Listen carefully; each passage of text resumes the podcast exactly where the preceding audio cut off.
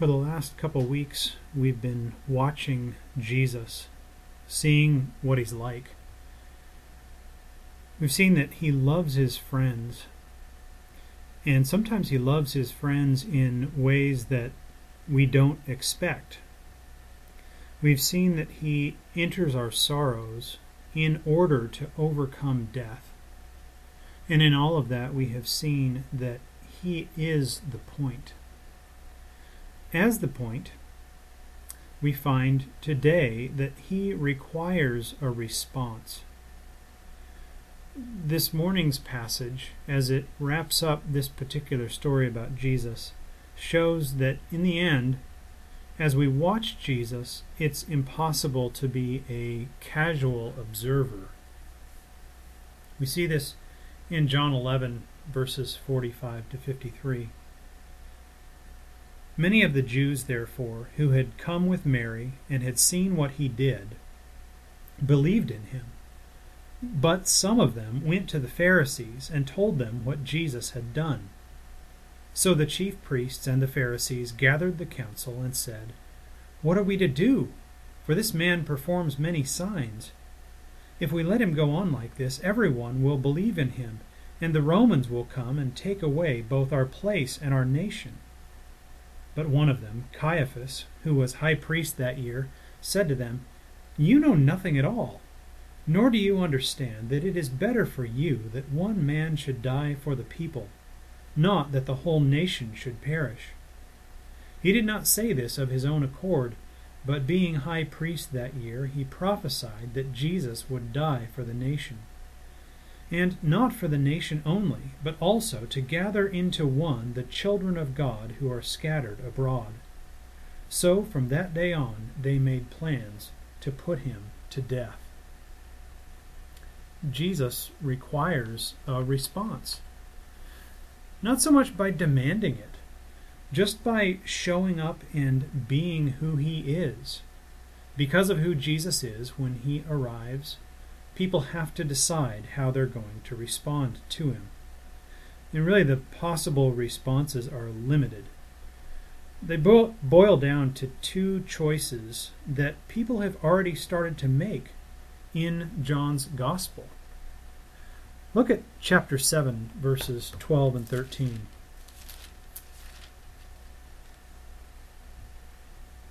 "And there was much muttering about him among the people, while some said, 'He is a good man.' Others said, 'No, he is leading the people astray.' Yet for fear of the Jews, no one spoke openly of him." There's a divide that's starting, and we see that divide grow in this morning's passage. For some, the purpose of raising Lazarus from the dead worked. We see that here in verse forty-five. Many believed in him. And we would expect that. That's not a surprise, the believed in him part. What maybe is a surprise is the, the many part. That first word, why many? Why not all? He's just raised somebody from the dead. Why isn't that enough? But it's not all, it's many. Many believed, in verse forty-six, but some of them, but some of them responded with something other than belief. But some of them went, in fact, maybe more literally, but some of them went away. Remember last week, verse thirty-seven? The very same phrase is used, but some of them. And it's subtle in some ways, but it's a, it's a hint in other ways. That there are those who know, as they're As they're standing around, Lazarus has died, and they see how much Jesus uh, loved Lazarus, but some of them said, "Could not he who opened the eyes of the blind have kept this man from dying? Uh, could have kept this man from dying?" They know that he has opened the eyes of a man born blind, and yet they question him. If he could have kept him from dying, then why didn't he? If he doesn't use his power in the way that we would, then can we really trust him? This kind of power that Jesus shows that he has can be remarkably useful if you can control it, if you can use it in the way that you want to. And people had seen that before as well. In chapter six of John, Jesus feeds the five thousand. It's one of the few miracles that all four of the gospel writers choose to include. And it catches people's attention. It kept, catches people's attention even in the moment. And they say, when they see it happen, in effect, I would vote for that guy. If we put him in charge, then we can get more of what he's giving us. It's as if they say, we will trust you if we get to decide what your power gives us. We would like to use your power to set up our kingdom. And in the meantime, we'll make you king in order to do it. And Jesus sees it coming, and he says, I'm not going to have anything to do with this. This is John six, following the feeding of the five thousand. And look at his response in chapter six, verse fifteen. Perceiving then that they were about to come and take him by force to make him king, Jesus withdrew again to the mountain by himself. He's not, he's not going to be king on their terms. So he sees it coming, and he, he withdraws to the mountain. And then in the middle of the night, he crosses the Sea of Galilee, uh, partly by walking on the water. And in the morning, people notice that he's gone from the side of the sea that he had been on before. And so they go looking for him, and they find him on the other side of the sea. And then when they found him, this is chapter six, verse twenty-five, they said to him, Rabbi, when did you get here? And that question doesn't really matter, so Jesus answers the question that does matter. Jesus answered them, Truly, truly, I say to you, you are seeking me, not because you saw signs, but because you ate your fill of the loaves. Signs are meant to point to something. He says, My signs point to me, and they call you to trust in me. And for you, he says, the miracle didn't result in faith. The miracle resulted in food. The sign ended with itself. And he said, that's not what my signs are for. But he said, that's really all you want. You're happy just to get the signs. And Jesus is willing to give them bread. He's willing to give them literal bread, but he's unwilling to only give them bread. He's come to give them more than that. And that's all that they want. He says, it's not enough, and it's not what I came to give. Do not labor, he says in verse twenty-seven, for the food that perishes, but for the food that endures to eternal life, which the Son of Man will give to you. For on him God the Father has set his seal. And they begin to recognize, oh, you're talking about something spiritual. So so what, what are you talking about if you're talking spiritually? What must we do, they say, to be working the works of God? And it's at that point that they've gotten closer to the real question, so Jesus gives them the real answer in verse twenty-nine. This is the work of God, that you believe in him whom he has sent. That's what the signs are about. They're about showing who Jesus is and calling people to trust in him as he is. He's not selling his power. He's not selling access to it. And that's what people want. If you can keep the signs coming, you can keep the bread coming. If you can keep the power uh, with within your control, then you can get from it what you want, and Jesus wants something better for them and for us. And if you can't get from the power what you want, then you have no further use for Jesus. So if you can, you sell him. And that's what people seem to do back in John eleven. Many of them believed, but some of them went, went away to the Pharisees and told them what Jesus had done. Some people trust him, and some people use him. And often when people use him, they use him to prop up their relationship with power. And that appears to be what happens in this situation. People go away to the powerful, and they tell them, they give them the inside scoop on what Jesus is doing.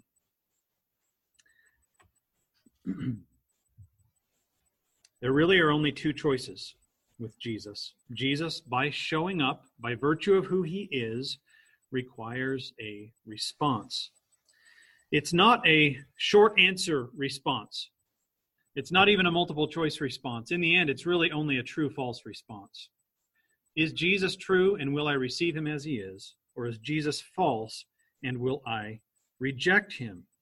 Will I sell him? Or will I kill him? They go to the Pharisees, and the Pharisees recognize that Jesus is a threat to the power that they have negotiated for themselves. Responding to Jesus requires other people to respond to Jesus. You require you, you respond um, positively, and it calls for a response from other people. People respond negatively, and it calls for a response from Jesus' followers. It doesn't allow them to be neutral. And here, people respond by believing, and some people find that belief in Jesus to be a threat to their very lives, especially those who have managed to negotiate power for themselves. The Jewish leaders have a lot to lose. They exist in a very sensitive balance of power with Rome. So the nation of Israel has been overtaken by superpower after superpower. Assyria, Babylon, Greece, Medo-Persia, and now Rome. Rome is the major power.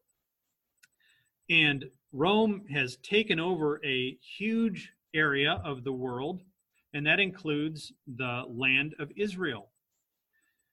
And the way that Rome tem- tends to rule is by saying, we're in charge. We're in charge. Caesar, our king, is the king of the whole land. You have to pay taxes, and you have to keep the peace. But other than that, they're not interested in micromanaging. And so if you say that Caesar is king, and you pay your taxes, and you keep your pe- and you keep the peace, then those who are in charge on the ground in your area can basically be in charge. And that is the relationship that the leaders of the Jewish nation find themselves in now. They are in a place of glorified middle management. And as long as they can maintain the message to Rome that Caesar is king, and as long as they can pay their taxes, and as long as they can keep the peace, then they can stay in their position of power in a local sense. It's a delicate balance. And now here comes someone who is threatening, by virtue of who he is, to disturb that balance. Because Jesus can't be king and have Caesar be king at the same time and in the same way. They can't both be ultimate king. And the leaders see the threat. They recognize that the Romans will shut things down if this keeps going. What are we going to do? They say, what are we to do? For this man performs many signs. If we let him go on like this, everyone will believe in him, and the Romans will come and take away both our place and our nation. What are we to do? This man performs many signs, and they can't deny that. And the right answer to the question is actually found in chapter six, verse thirty. Jesus has told them, this is the work of God, that you believe in his Son. And in verse thirty, the people ask him, well, what sign do you do that we may believe in you? Keep the signs coming and we'll believe, but that's not the way that signs work. Faith starts with trusting in the heart of the one who does the signs. And if you don't, if you find him to be a threat instead, then you will find his signs to be a threat as well. Signs are only good if you trust the one who does them, if you trust in his heart, if you trust him to rule you. But if you're sold out to power, and if you're if you're concerned about uh, maintaining your own power, then his signs will be a threat, and they find it to be a threat. So here they are in this delicate power arrangement with Rome, and they say, what in the world are we going to do? Everybody's going to believe in him, and if that happens, then Rome is going to say, game over. They're going to come and take away our place and our nation. Our place probably refers to the temple. Same term is used to refer to the temple elsewhere.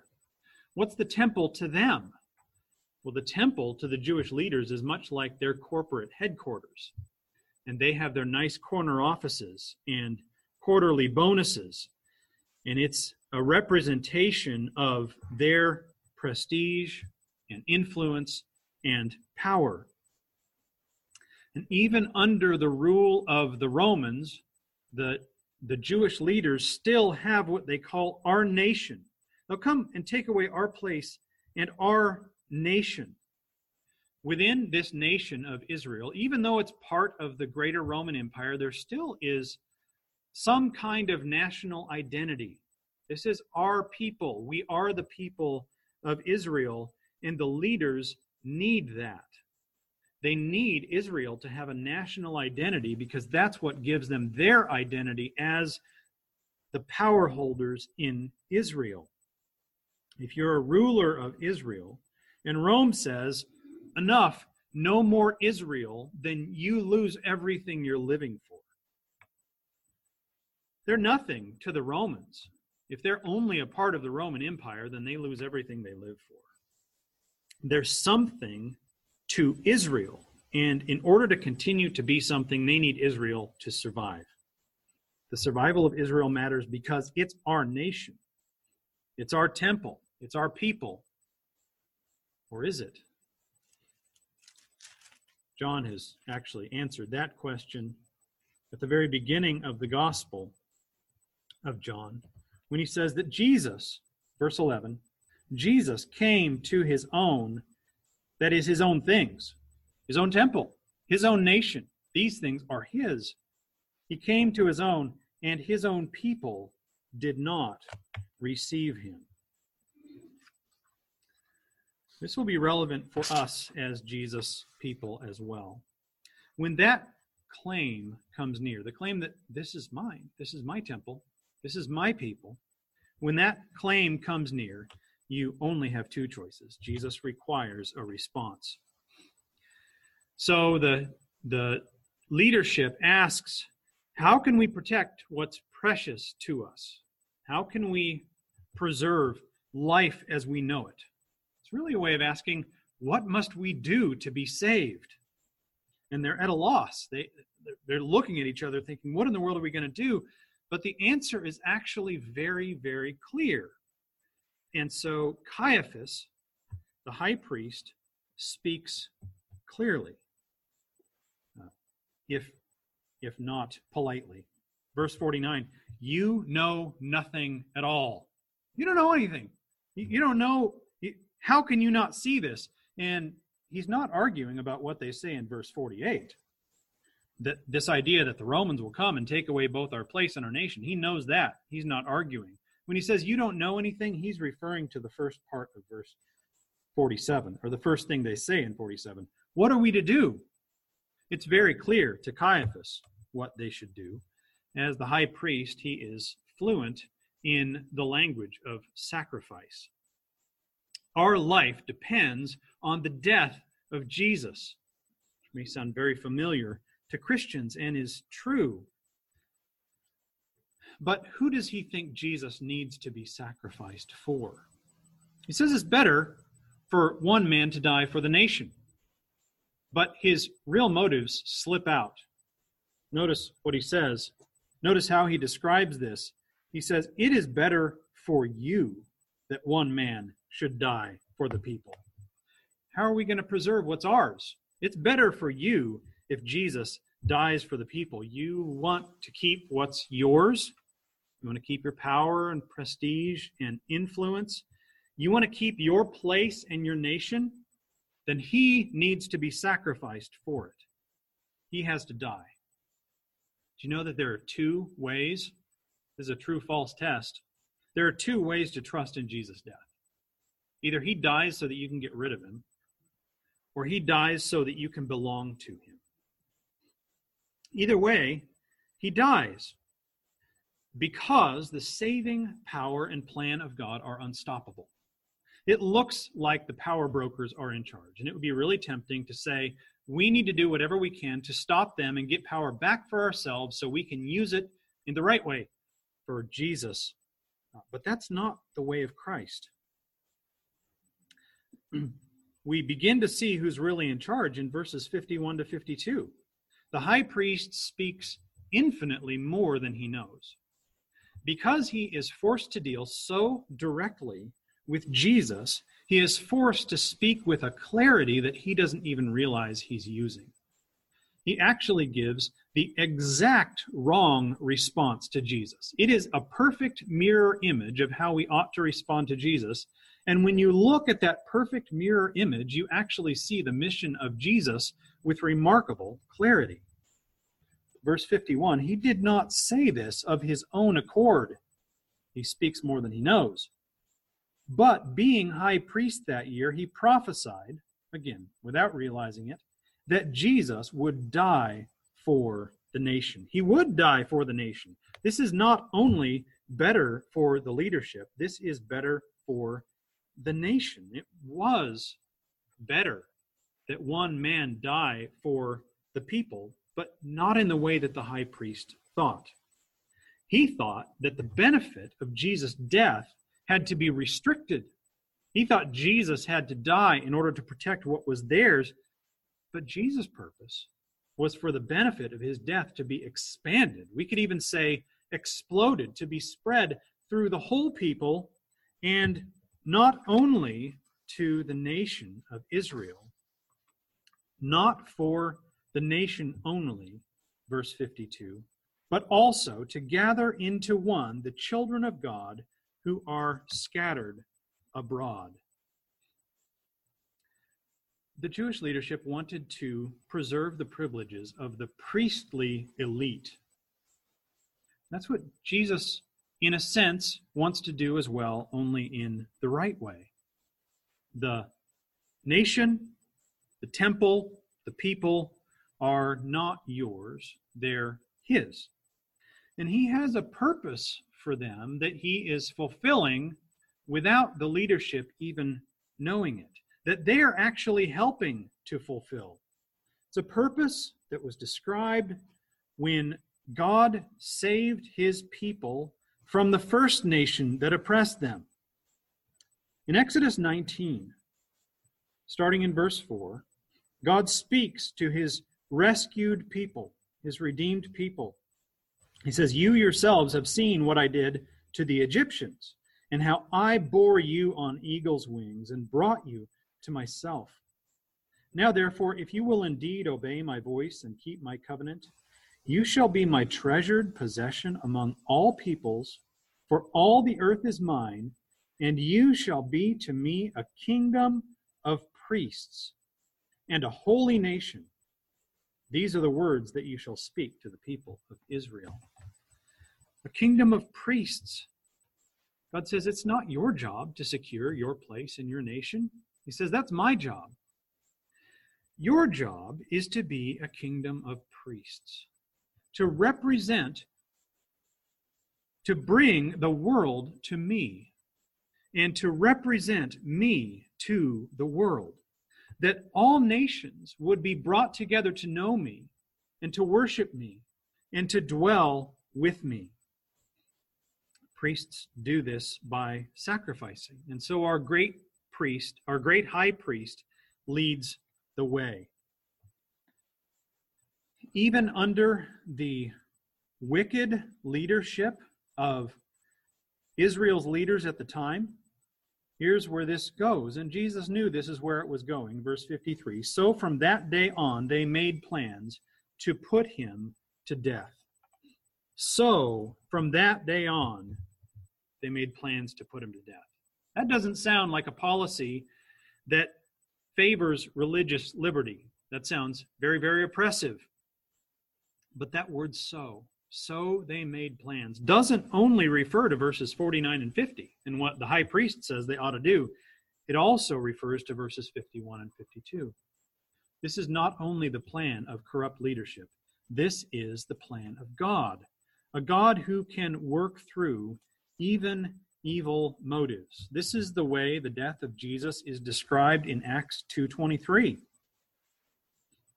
When Peter is speaking about what Jesus has done, and even he finally, by the Spirit's enlightenment, understands, here's what he says in verse twenty-three, "This Jesus, delivered up according to the definite plan and foreknowledge of God, you crucified and killed by the hands of lawless men." The Romans did it. They're responsible. The Jewish leadership did it. You're responsible. God did it. From an entirely different heart, and yet this was by his definite plan and foreknowledge. God had infinitely better plans in mind than anybody else did. Jesus turns things back around. And so let's remember the way of our King, the way that our King secures our place in our nation. It cannot be taken away from us. He, he exercised his power by dying for us. And so it's crucial for us to remember who it is that calls for a response. This is not somebody who simply shows up and demands that we speak highly of him. This is the one who loves his friends. This is the one who loves his friends in ways that are sometimes very surprising. This is the one who enters our sorrows in order to undo death. This is the one who is the point. And there really is only a true false option in our response to him. Our place and our nation are secured by Jesus. We don't have to exist in a delicate balance of power with the powers of the world. And so, for us today, Christians, this is a really good opportunity for us to show that we are not using Jesus as a social tool, that we're not using the name or the generally uh, positive reputation of Jesus to endorse our attempts to get in with the powers of this world. We have to be honest about the connotations, the, the inherited meanings that the term evangelical has taken on in recent years. Now, some of those connotations are fair and some of them are unfair. It differs from person to person. But one of those connotations of the word evangelical is social conservatives who have sold out to power. This is this crisis season that we face right now, with all of its difficulty and challenge and trauma, is an ideal opportunity for us to show what evangelical really means. Not so much to redeem our own reputation as evangelicals, because the word evangelical isn't talking about us, it's talking about someone else. It's talking about Jesus, and it's saying that Jesus coming as he is, as King, as the King who saves his people, secures his nation, does it by dying. It's good news. It's good news. Good news that the power structures of this world cannot undo. Evangelical means that we have good news about our King. And at a time when people are beginning to recognize their needs, sometimes in very, very practical ways, this is a really good time for us as bearers of good news to demonstrate that good news. So, Grace family, let's be watching for ways that we can demonstrate good news by, in the words of, of Paul in Titus, by doing good deeds to meet pressing needs. We're going to be doing some work to roll out some tools that we can use to help each other to do that. We want to be watching for ways to do this just on the fly, for your neighbor, for somebody in a grocery store, if you can do it with proper social distancing, to show care with your words and with your actions, to give yourself. That's the way Jesus exercised his power, and he is with us as we do this. We have good news about our King. He is our great high priest who is here for us. And we live as his kingdom of priests. We carry out his work, even in this very difficult time. Father, we ask for your help as we do this. We see that your very first followers required the power of your Spirit to function as a kingdom of priests, and we require that today as well. So would you give us insight? Would you give us flexibility? Would you give us power to live that out today and to trust that Jesus is our great high priest who loves his friends, sometimes in surprising ways, who enters our sorrows in order to undo death, who is the point of our life, who is the one who gives us everything that we need. We ask all this in Jesus' name. Amen.